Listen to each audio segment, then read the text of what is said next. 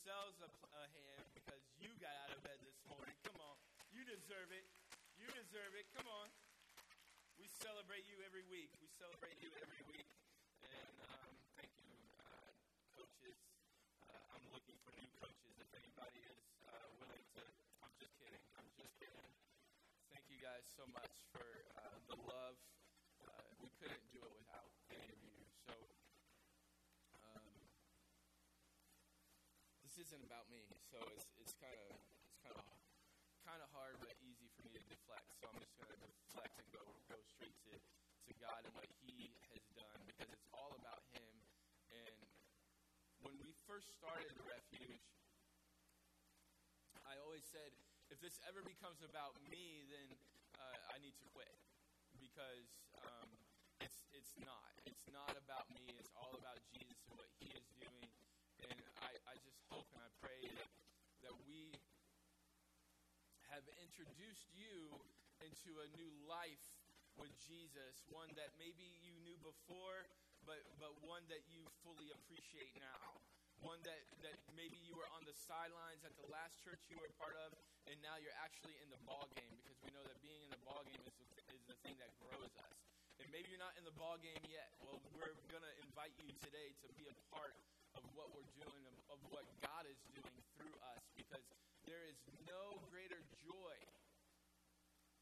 than when God uses you to accomplish something that only He could do. The accolades and the praise, it all goes back to Him. It's not about us. It's not about me. I say thank you for for the appreciation and and I just because it, it feels good to get a pat on the back every once in a while. You need that, and we want to. We hope that we that we appreciate you every week. We hope that we we tell you thank you. We can't do it without you, and we want to appreciate you every Sunday. And it's just it's just so so good to be a part of something that God is doing. The dream that we had in our hearts to plant the Refuge Church was from Him. Like this isn't my idea. I'm not this good, ladies and gentlemen. I hope that you see that. I hope that you recognize that. Tanya might be this good, but not me. you can turn to your Bibles to the book of First Kings. That's where we're going to be at this morning. But we've got some really important things that I want to just kind of announce this morning um, before we get into our message. Last week, by the way, the, the video wasn't the video awesome of, of being in the Dominican Republic? Like, like so that's that was with Tim Owens. He was there. I was jealous of him being there. Uh, you're not supposed to be jealous, but I was jealous of him. And uh, he was there on the launch of our Hope Center. Um, we will be starting a Hope Center, and next Sunday is the beginning of that here. It's already begun there, and we have a church that is underwriting everything that's going on. They're supporting everything that's going on there right now so that next week we can come alongside of them and we need your pledge to, to, to come alongside them and to, to help support kids in the Dominican Republic.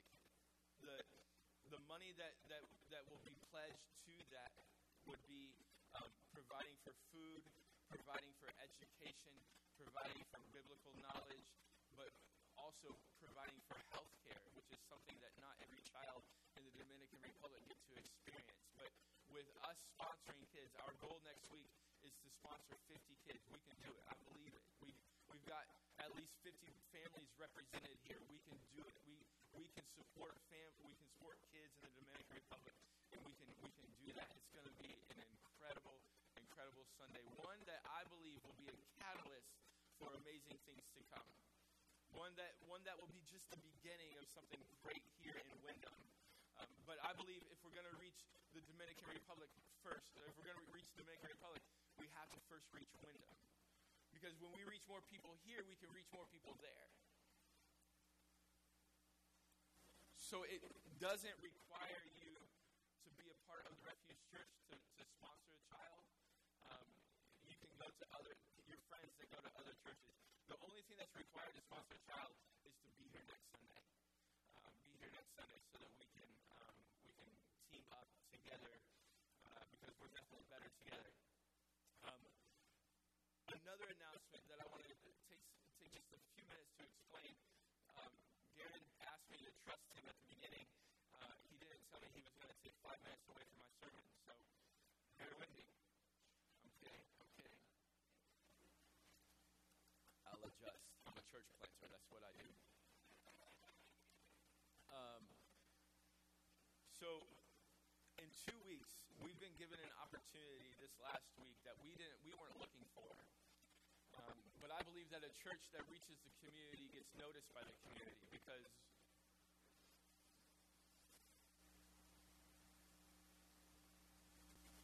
like it's so good to experience this here, but like for us to be able to experience it out there in the community is is just even it's it's the reason we came. So a church that reaches the community gets noticed by the community, and one of the things that we've done over the last two years, which you may have thought was kind of small, you know what? I actually thought it was acknowledgement, confession. I actually thought it was kind of small. We every year we give money to the to Summerfest.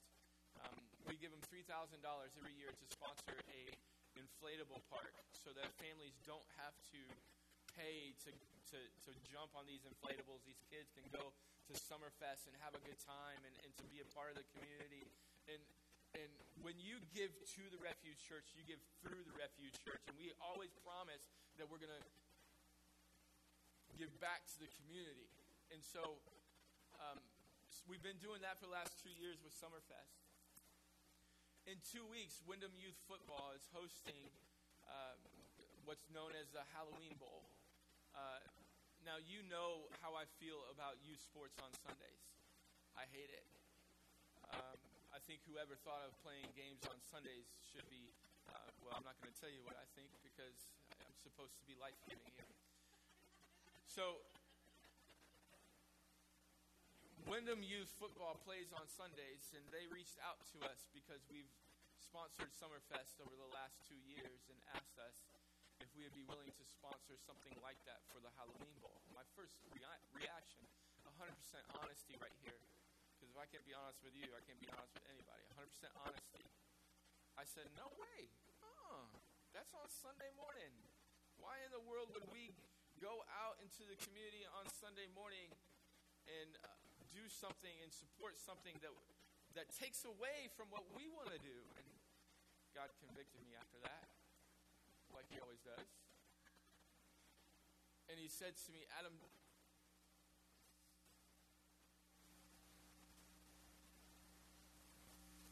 is this about reaching the community or is this about doing what you're doing? Is this about reaching the community or about about people coming into the auditorium to watch you on stage.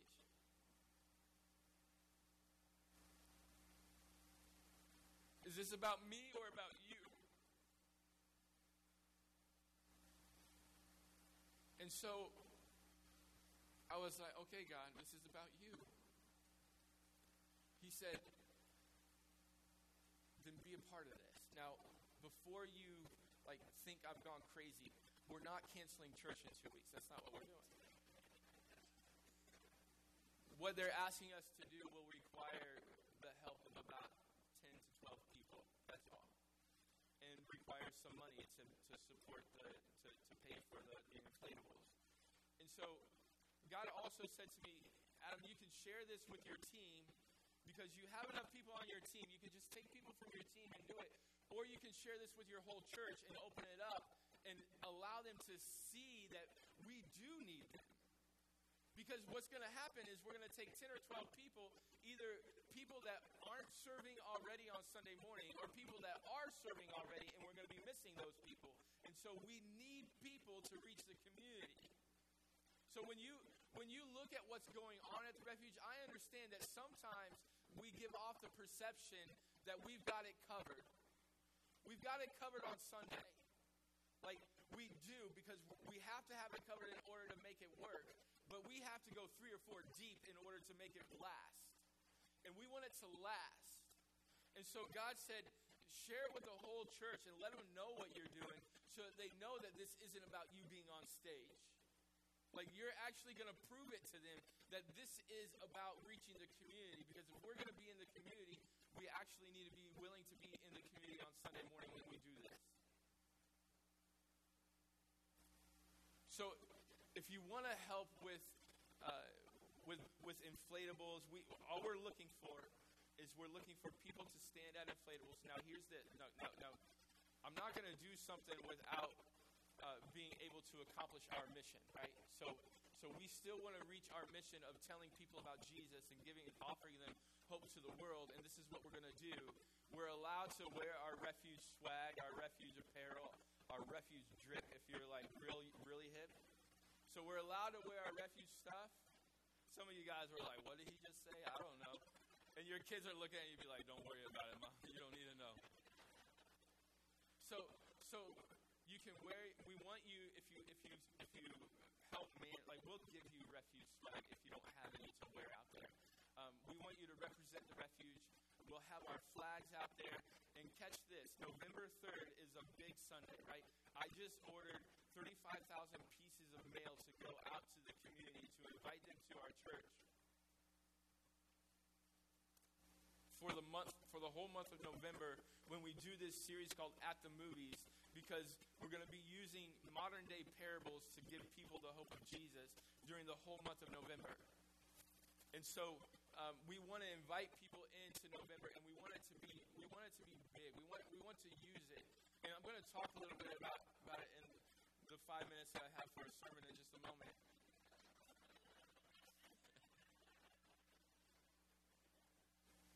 But this is an opportunity to gain some momentum and we're gonna we're gonna be obedient. We're always gonna be obedient. One of the things is what what my job is is to always be willing to do what God asks us to do, and to lead us through that, even if it seems crazy.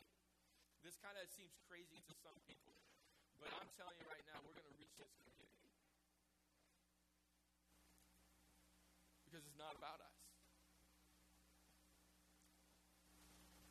So if you're interested in helping with the Halloween Bowl, uh, you can stop by Next Steps. They'll take down your uh, your email address so we can communicate with you, or you can find Garen. He's the guy that pretty handsome guy, kind of looks like me. He was up here just a minute ago.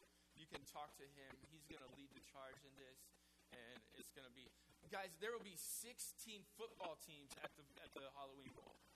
16. That's there's 11 kids that are on a field at a one time at a football. At a, you can do the math. Like that's a lot of people that will get to be um, that that will be invited to the Refuge Church, uh, and so um, it's gonna be man, it's gonna be good.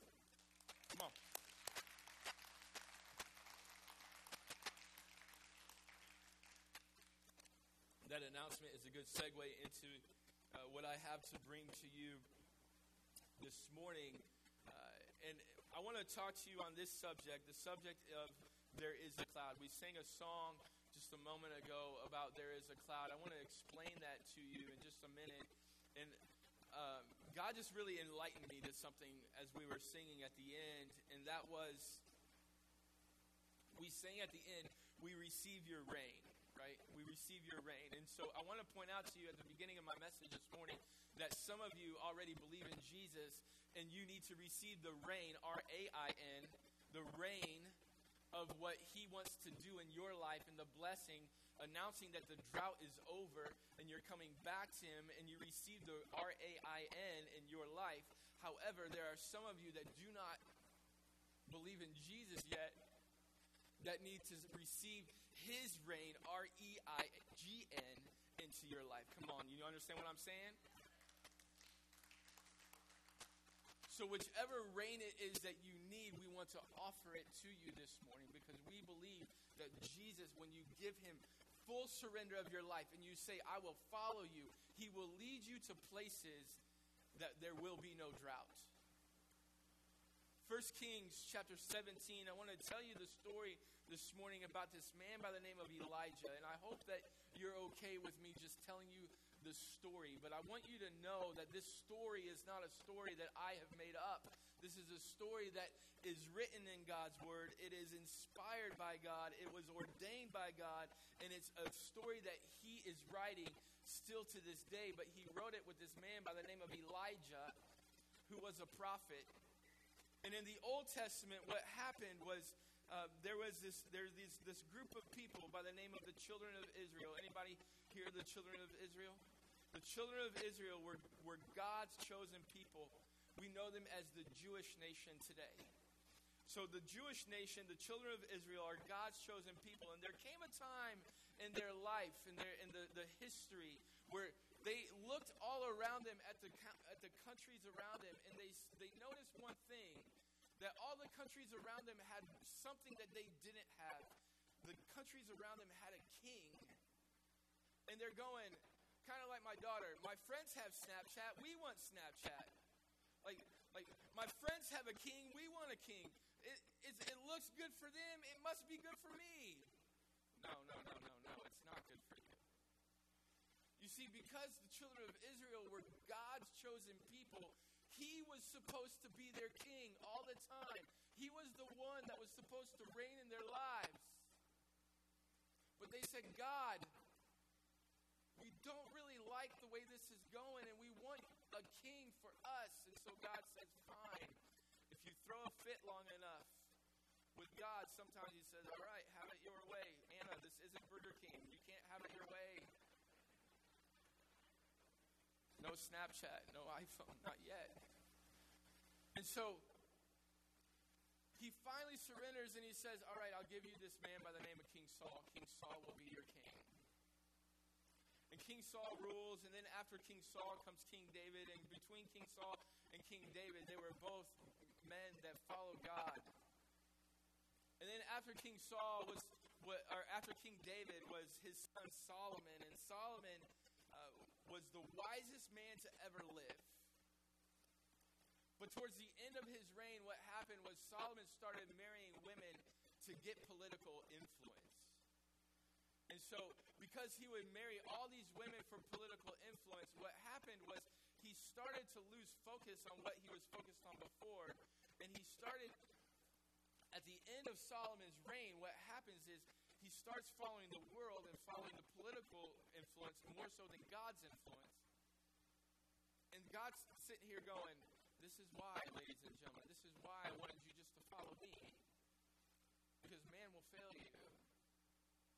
And so Solomon dies, and his son Rehoboam becomes king, and Rehoboam's uh, kingship looks a lot like Solomon at the end of his of his reign, not at the beginning. Rehoboam didn't do a good job. And in the middle of Rehoboam's reign, there was this, this guy by the name of Jeroboam. And Jeroboam decides to split the nation. You can read all this in, in 1 Kings chapter 17. Rehoboam decides to split the kingdom of Israel. And what happens is they split it into northern Israel and southern Judah.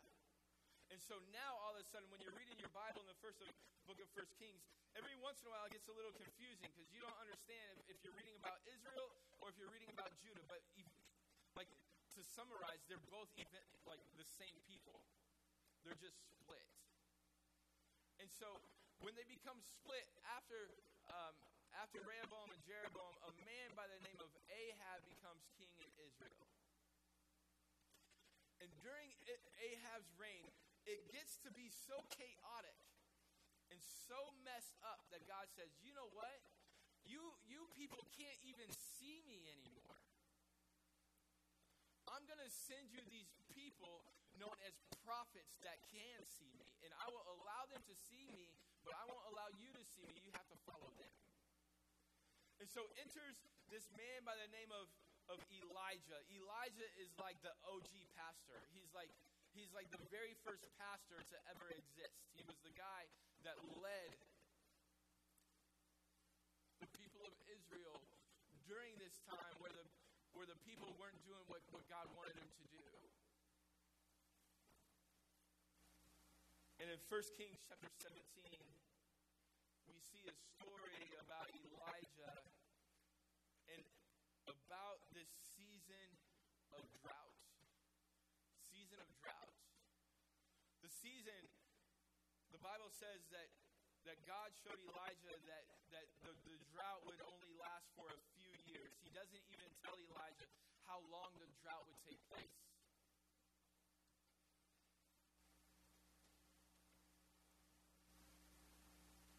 Elijah goes to Ahab and he says, There will be no dew or rain for a few years.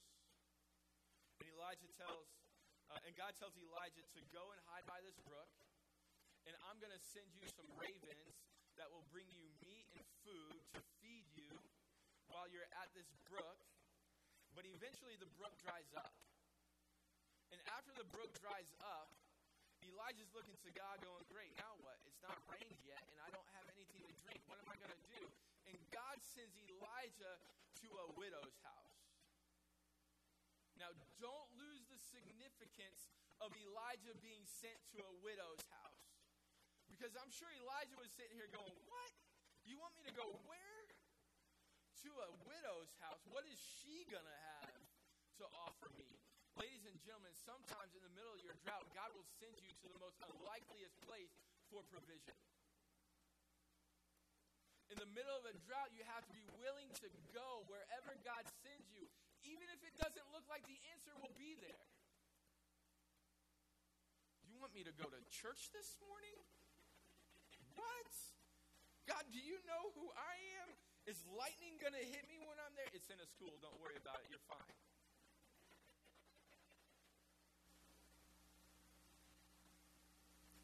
He sends Elijah to this widow's house, and when he gets there, he finds her picking up sticks because she's going to go home and start a fire. And she tells Elijah, I'm just going to go home and, and, and, and cook my son and I's last meal, and we're going to die. And Elijah tells her, If you go home and you cook and you let me eat first, put the man of God first in your life I'm not telling you that for me. He's telling this to this widow. Put the man of God first in your life and everything will be taken care of. Your cupboards will always be full. And so they go to her house and she cooks him a meal. And, and Elijah eats, and then her and her son eat, and everything's fine. The cupboards are full, everything looks great. Until one day her son gets sick and dies. Can you believe that?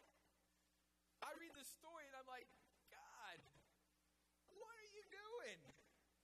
And Elijah is reading this, like being a part of this story, and he's going, God, what are you doing? Like, it looks like everything's going to be fine, and then all of a sudden, it's not. Anybody ever been there? Come on, somebody. Come on. We've all been there where everything looks like it's going to be fine, but then someone dies. And the woman calls Elijah. And Elijah says, Bring me the boy. And in verse 20 of, of 1 Kings 17, you can read it if you want, or you can follow along in the in the YouVersion Bible app. If if you get lost, I've got all of our notes on the YouVersion Bible app. You can find out how to get there right on the screen behind me. 1 Kings 17 20 says, Then Elijah cried out to the Lord, O Lord my God, why have you brought tragedy to this widow who has opened her home to me, causing her son to die? Up to this point in all of Scripture, ladies and gentlemen, no one has ever been risen from the dead. according to scripture when we look at it there's no more there's no accounts of anyone ever being risen from the dead up until this point so elijah this man of faith somehow some way he he's here and he's like god what are you doing but he knew god wasn't in it he knew god had done it for a reason but i want you to realize this was a very dark moment.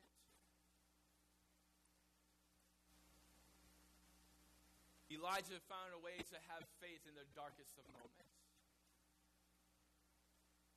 Enduring faith, ladies and gentlemen, has the ability to withstand even the darkest moments. I want you to know this morning that some of you have had faith in the past that you need to just have a little more faith to endure. It doesn't take much. God said, Jesus said, all it requires is the faith of a mustard seed, and you have enough faith. Faith that endures, endures before the obstacle appears. Faith that endures, endures before the obstacle appears. It's, it's strong from the beginning.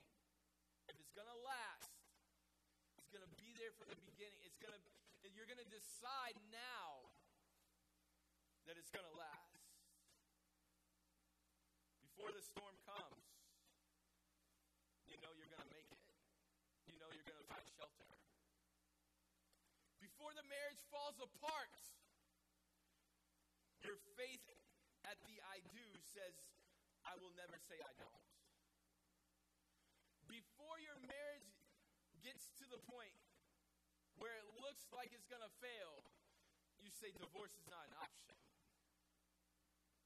Faith that endures, endures from the beginning, it endures from the start. You, you make a choice and say, God, I will follow you no matter what. This morning we're talking about there is a cloud. I'm talking about the cloud of enduring faith. And Elijah had enduring faith, and it started way back before the boy died. Faith that endures says God's going to provide before the bank account's at zero. Faith that endures has a beginning. It began before the drought started. So Elijah lays the boy down upstairs. He takes the boy upstairs to bed. He lies him on the floor, on the, on the bed. And the weirdest thing happens. Can I, can I just say, sometimes the Bible is weird. And that's okay. Elijah lays over the boy three times, puts his whole body on top of the boy three times. And on the third time, the boy rose from the dead. I can't help but to think the drought lasted three years. Maybe it was a little foreshadowing. I don't know. But on the third time, the boy came to life, full of life, just like he was before. And then we get to chapter 18. First Kings chapter 18, probably most of you, if you've heard a story of Elijah, you've heard this story that I'm going to tell you about this time of drought when he's he's battling this guy named Ahab and, and 40 or 450 prophets of Baal. He's he's he like like that's what he's up against. You got 450 prophets of Baal, and you've got Ahab, and you've got Elijah and one the God of Abraham, Isaac, and Jacob. And things in, in Israel are chaos. And Elijah says, here's what we'll do. We're going to get two bulls. You get to, you get first first pick. You get I'll give you first dibs, he says. You you pick the bull that you want and I'll pick the bull that I'll, I'll pick the other bull. You set up your altar, I'll set up my altar. And so that's what they do. They get two, two bulls. Ahab and the, the four, 450 prophets of Baal get, to, get their first pick, and Elijah gets his second pick. And so the, the prophets of Baal start to set up this altar, and they start dancing and praying and singing and doing all this thing, all these things to the prophet, uh, prophet of Baal. And, and Elijah, he just laughs at them and starts throwing insults at them. Like, like Elijah was a create. Like, I think Elijah would have gone to the refuge church because he got sarcasm. Like, he understood it. You know what I'm saying? He would have fit well around here. Come on, somebody. And what happens is he starts yelling back at him. He's like, "That's all you got? That's all you got?" Baal isn't doing anything. Maybe he's busy. My favorite. Maybe he's just relieving himself. He actually, you can go back to the Bible and you can read it. Maybe he's just on the toilet. Come on. Like, maybe he's just busy. I'm like, God, you just put that in there to make me laugh. And nothing ever happens. And then Elijah gets cocky. and he says to the people, go and dig a trench around this around this this altar. And I'm gonna get four jars of water. It's, the Bible says that the, the trench was large enough to feed to, to put four or three gallons of water in it. And so he goes and he gets four jars of water and he douses the altar. He just gets cocky in the face of, of Baal. Listen, it's okay to get cocky in the face of the devil. Come on. It's okay to say, no, not today, Satan. We're gonna we're gonna stand up against you. And you don't have any say in what goes on in this place, in this whole school. It's okay to get to have confidence in God. Confidence in God is not cocky. We have the confidence in God that He's building this thing, not us. And so Elijah takes the water and they douse the altar with water, fills up the trenches, and then he prays, and God fire from heaven, and that altar just lights up on fire. And then we get to this little story that I want to look at in chapter in verse 41. The story of Elijah going to Ahab, and he says that. Um, before we get to, to that, it's it's uh, uh, I lost my, my place in my notes here. It happens. It's okay. I was on a roll. So what happens is before we get to verse 41, Elijah is it's, it's in the beginning of, of chapter 18. And Elijah says, There's a rainstorm coming. And he looks to his servant and he says to his servant, Go and look out to the sea. The, the Bible says that Elijah um, climbed out to Mount, climbed up to Mount Carmel, and he knew that a rainstorm was coming.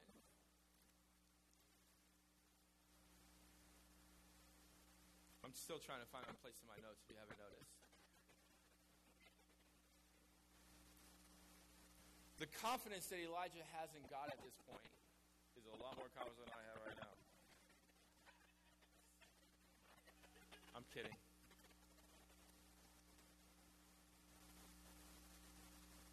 Elijah's confidence is riding so high. He says, You know what? I, I just know that the end of this drought is on its way. I want you to know this morning that my confidence in God is riding so high right now at the refuge that this drought is over.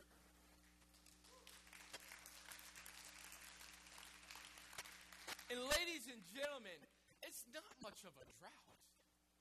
Like what God is doing, we're, our church will turn three years old on March 5th. I don't know many churches that are three years old that have this amount of people here on Sunday morning.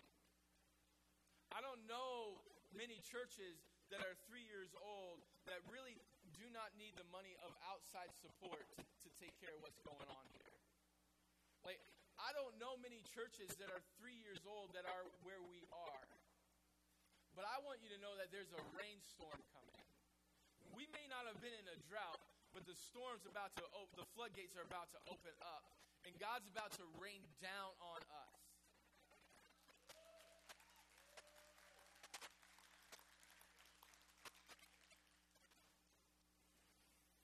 It's no, it's no coincidence It's no coincidence that the, the drought that Elijah was experiencing lasted three years. We're about to turn three years old because we've had three years of experience. This three year drought is over. And we're about to enter into a time that we're going to need special strength and we're going to talk about. In verse 41, it says, Then Elijah said to Ahab, Go and get some something to eat and drink because I hear a mighty rainstorm coming.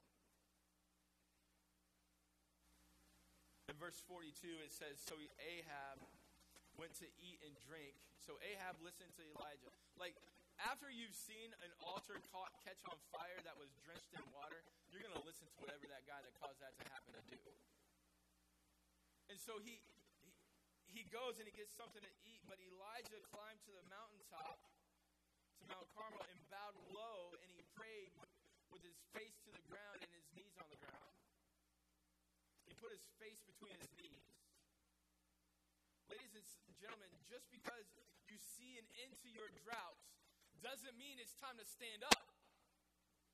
Just because you see an end to your drought actually means it's time to hit the floor.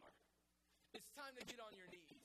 It's time to pray and beg and ask God to continue to do what He's already doing. Just because he saw the end of the drought doesn't mean he stood up, doesn't mean that he stopped seeking after God. Verse 43. Then he said to his servant, Go and look toward the sea. I love this. What is, somebody tell me, what is Elijah's servant's name? You don't know. It's not there. You can keep looking, but it's not there. Elijah's servant doesn't have a name. And what I've learned is that some of the most significant people in all the scripture aren't given names. And here's why. Because when a character in the scripture, this is what I believe, when a character in the scripture isn't given a name, it's so that you can put your name there.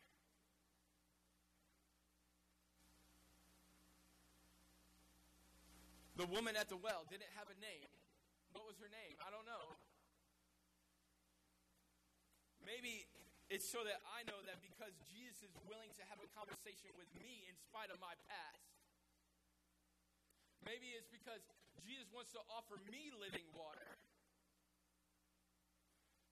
The woman that was caught in an adulterous act was not given a name in Scripture. Why is it that she isn't given a name in Scripture? Maybe it's because it doesn't matter what I've been caught in, that God looks to me and He says, Go and sin no more. I don't condemn you. Thomas, one of my favorite people in Scripture that isn't given a name, is Doubting Thomas has a brother that is a twin because the Bible says that Thomas nicknamed the twin. Why would he be nicknamed the twin if he didn't have a twin? His twin is never mentioned. Why is that? Because maybe I'm Thomas's twin because I also doubt.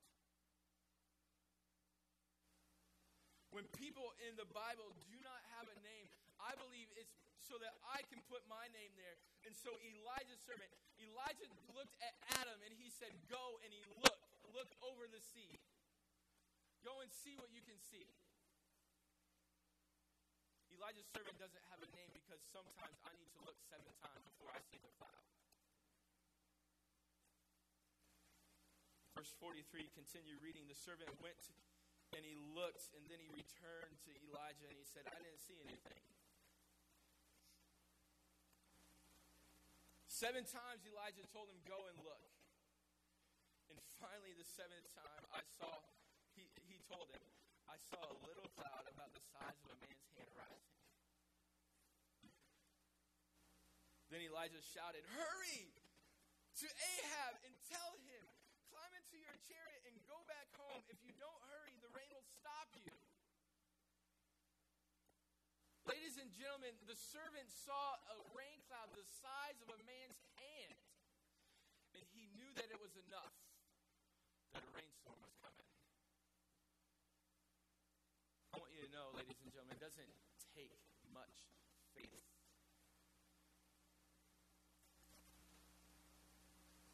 Verse 45. And soon the sky was black with clouds, a heavy wind brought terrific rainstorm, and Ahab left quickly to Jezreel. And then the Lord gave special strength to Elijah. He tucked his cloak into his belt, and he ran ahead of Ahab's chariot all the way to the entrance of Jezreel. So after it started raining, where three years of drought, nothing, no, not a drop. God gives special strength to Elijah to help him run in front of Ahab and get to Jezreel before Ahab even got there. Ladies and gentlemen, when God sends a rainstorm, you need special strength to get through it. We're going to need some special strength to get through the rainstorm that God's about to bring. That's why we need your help. We need people on the team. I want to give you four quick things. Quick, quick things. I'm, I'm out of time already. I want to give you four quick things about enduring faith that we see from Elijah's leadership. Number one, enduring faith has a leader. Enduring faith has a leader. The leader in the story of Elijah was Elijah. But his faith started way back when the boy died. In fact, his faith was there before the boy died. So he knew that he could call on God and God would bring him to life.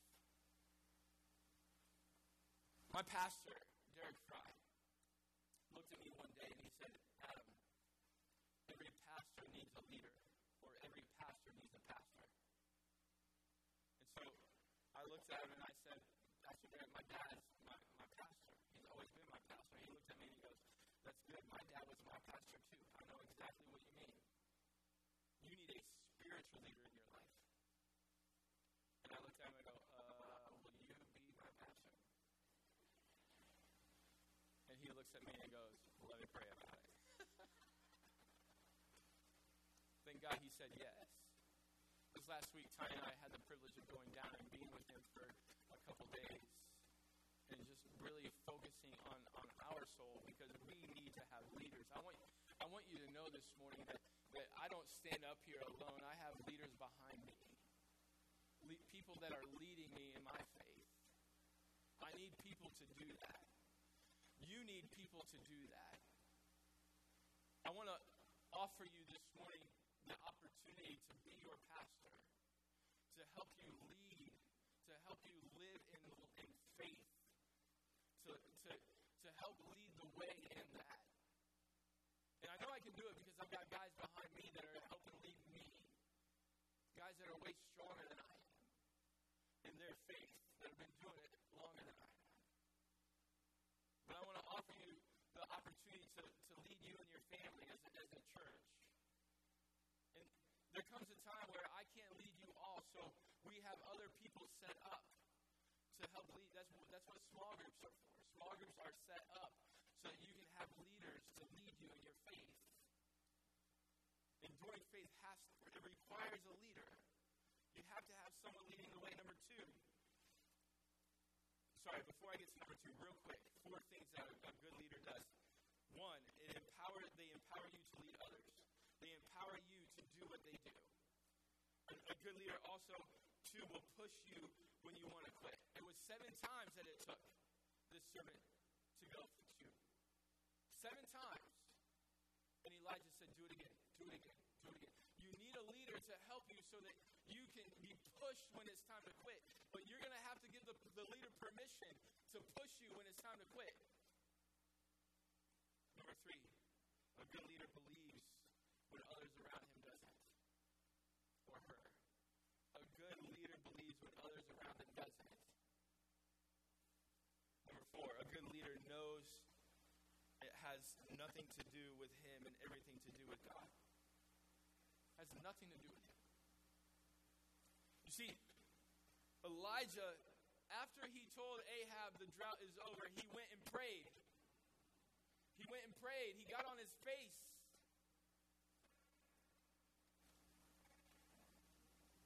The second thing about enduring faith is it's contagious. Enduring faith is contagious.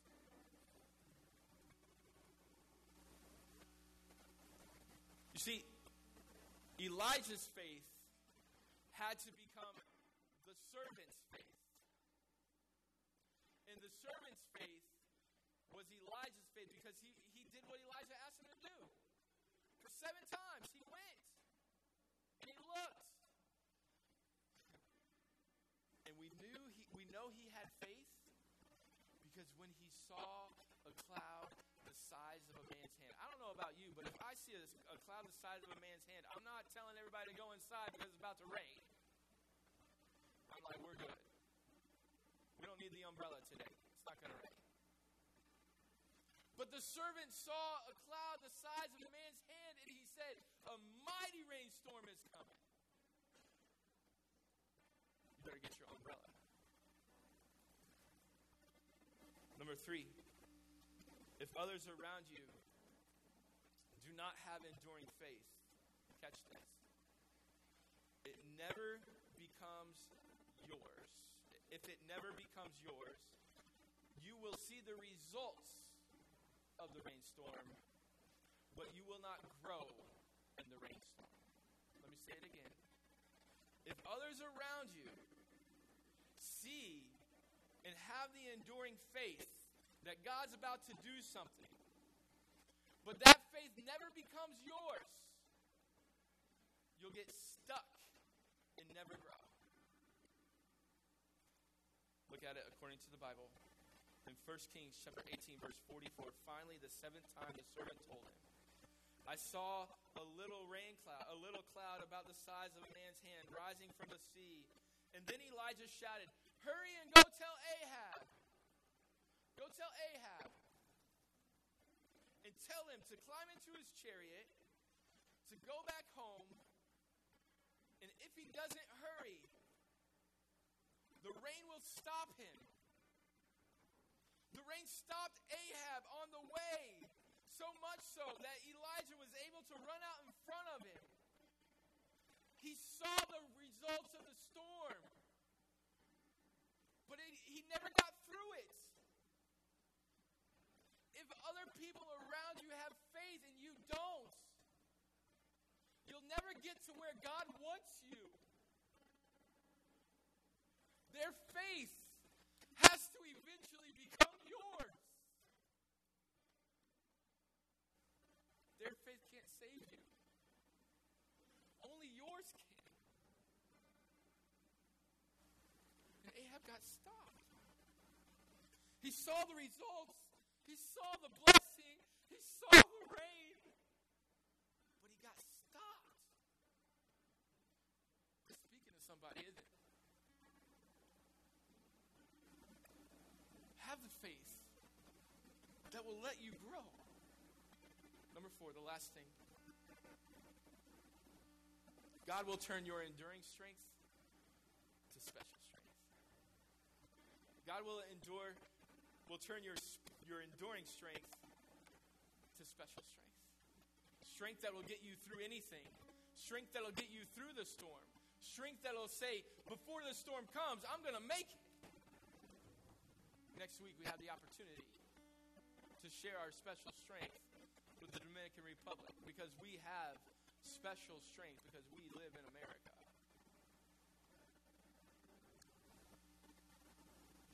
Two types of people in this room. People that need rain, R A I N, because you are in a drought. Maybe your husband doesn't know Jesus. Maybe your family doesn't know Jesus and it seems like there's a drought. Maybe you're going through something difficult and you need just the blessing of God.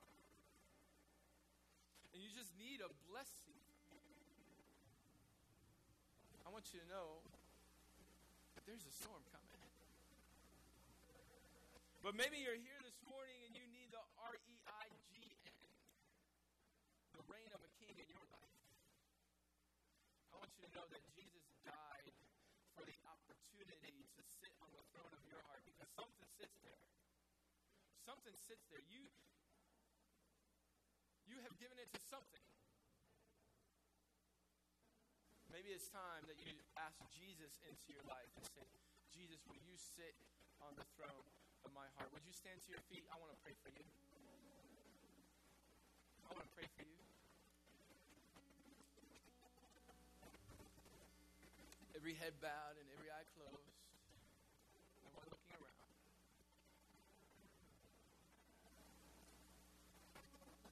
You know, God convicted me today that we have a we have a we have a tendency to get to this place and just rush through it. I don't want to rush through it today.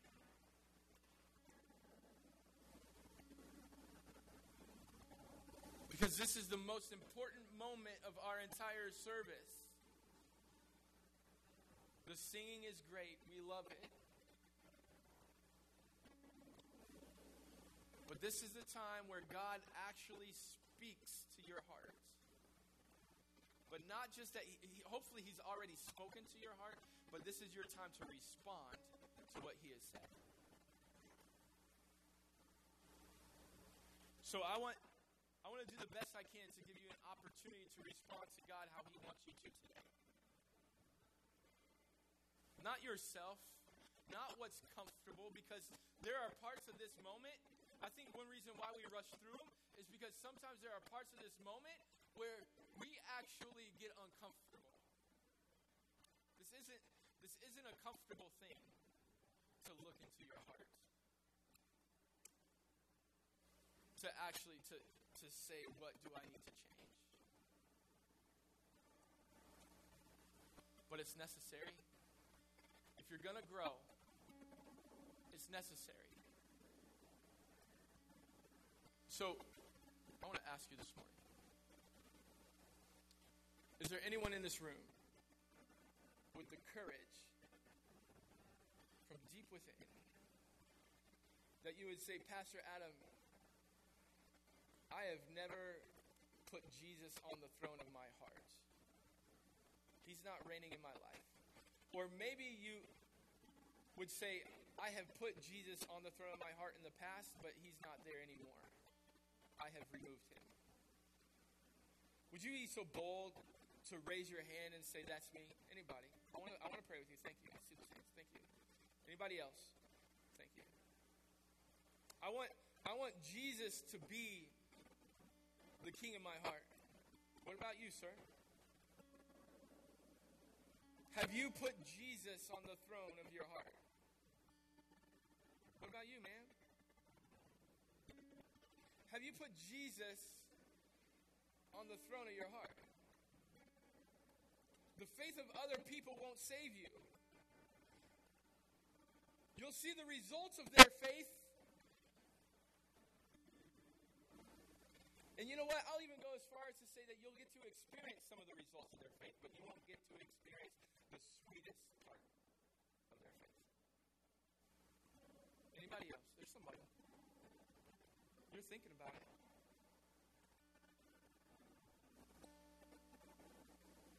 You raise your hand, I want to lead you in a prayer that would put Jesus on the throne of your heart.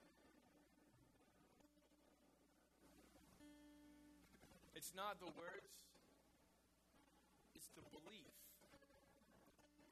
of you doing it, not me.